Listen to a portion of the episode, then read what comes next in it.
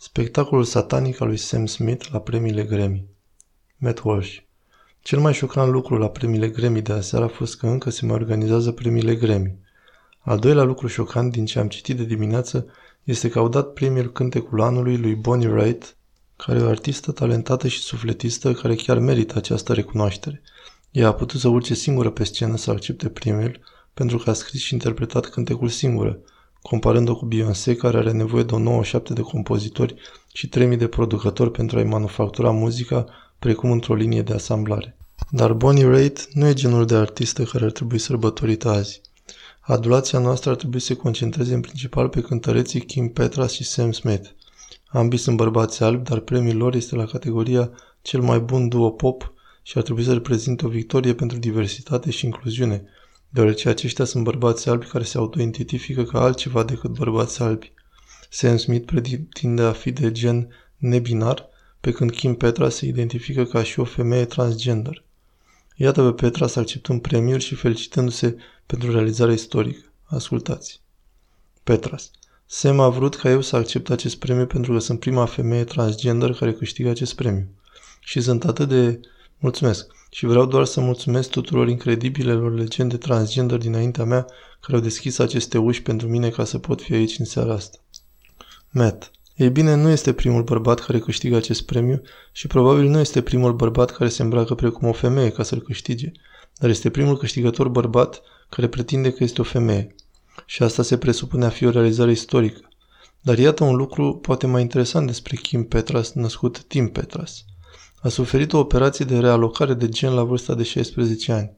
De fapt, în 2009, pe atunci aspirantul star pop a făcut un turneu media în care era celebrat pentru curajul său de a-și trăi adevărata identitate cu ajutorul mutilării genitale și a tratamentelor hormonale și celelalte. Iată un clip dintr-un interviu la un talk show britanic de atunci. Ascultați. Dar nu este doar măsura ambiției ei care o face pe tânăra Kim extraordinară. Ei bine, Kim s-a născut Tim și se crede că este cea mai tânără persoană din lume care a făcut schimbare de sex. Mi se alătură acum. Este o plăcere să te avem aici. Mulțumim foarte mult. Kim, mulțumesc și eu. Deci te-ai născut în 1992 în Köln, în Germania. Da. Și noi am întâlnit mai mulți oameni care au fost în situații similare și au stat unde stai tu acum și toți au zis că fără îndoială ei știau exact ce erau. Erau captivi în trupul greșit. Exact. Eu am știut din totdeauna și când eram copil mic, Vroiam mereu rochii roz, păpuși Barbie și toate astea. Met. Deci iată, dacă îi plăceau rochile roz și pășpușile Barbie, e o dovadă clară că s-a născut într-un corp greșit, orice ar însemna asta exact. Dar doctorii nu i-au putut da un corp nou pentru că e imposibil așa ceva. Nu poți avea un corp nou, ci doar corpul cu care te-ai născut. Tot ce au putut face a fost să-l mutileze pe acela, singurul trup pe care l-avea sau va avea vreodată.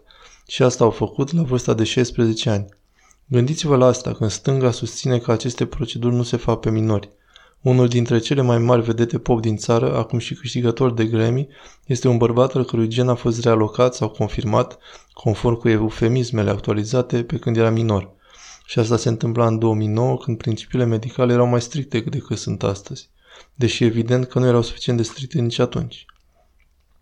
Acum, cântecul care a câștigat premiul este intitulat corespunzător Nesfânt iar cei doi bărbați câștigători l-au interpretat pentru audiența adunată și după câștigarea premiului. Madonna, care pe zi ce trece se aseamănă din ce în ce mai mult cu păpușa înfiorătoare din franciza Fierăstrăul, So, a introdus duoul care s-a lansat apoi într-o interpretare demonică pe față. Toată interpretarea a fost proiectată să arate ca un ritual sexual satanic cu foc și coarne de diavol și teme BDSM, sadomasochiste, și Sam Smith îmbrăcat ca satan. Iată un clip și asigurați-vă că sunteți atenți până la sfârșit. Priviți. Ritualul satanic a fost sponsorizat de Pfizer. Puțin cam prea evident, trebuie să spun. Acum nu mai e nevoie să menționez că principalul motiv pentru care au mers așa departe cu această petrecere cu costume diavolești și reprezentări demonice și toate astea este dorința lor de atenție. Sam Smith este același tip care tocmai a lăsat un videoclip muzical în care defilează în cadrul unei orgii unde se bea urină. Este disperat să fie observat și va face la propriu orice este nevoie. Cu siguranță nu te poți baza pe calitatea acestei muzici să vorbească pentru sine. Lăsând la o parte lucrurile sataniste, ascultați doar versurile acelui cântec nesfânt, dar cărui clip am vorbit mai devreme. Versurile. Mami nu știe că tati se încinge la magazinul pentru corp făcând ceva nesfânt. El s-a dat înapoi în timp ce ea îi dă drumul, îl înțeapă. Da, îl pune jos încet. Asta este pur și simplu o prostie de sputrezește creierul. Aceștia sunt niște așa zise artiști care nu au nicio artă de oferit, nimic de spus, niciun talent, nicio creativitate. Așadar nu pot decât să încerce să ne șocheze. A existat dintotdeauna artă cu mesaje imorale. Diferența este că în timpurile moderne arta noastră imorală este produsă de cea mai plicticoasă colecție de idioți monotoni și fără talent care au umblat vreodată pe pământ. După cum am spus despre videoclipul lui Sam Smith în care se bea pipi, lucrurile astea sunt într-adevăr ofensatoare și scârboase și dezgustătoare, etc. Sunt toate astea. Dar sunt de asemenea cu totul plictisitoare. Acești căutători de atenție depravați nici măcar nu pot să fie ofensivi într-un mod interesant. În schimb, reciclează aceleași tactici de șoc din nou și din nou. Și le-am văzut pe toate până acum. După cum se vede, sunt doar câteva moduri de a fi o desfrânată satanică. După o vreme devine repetitiv și am trecut de mult de acel punct astăzi. Dar spunând toate astea, chiar dacă aceste vedete pop degenerate se luptă pentru atenția noastră în cele mai evidente și de exagerate feluri, deoarece au IQ-ul și talentul creativ al unei farfurii de hârtie, exista totuși o anumită semnificație a faptului că o mare rețea de radio a transmis un ritual satanic live ieri noapte. Cred că ar fi o greșeală să ignorăm complet acest fapt.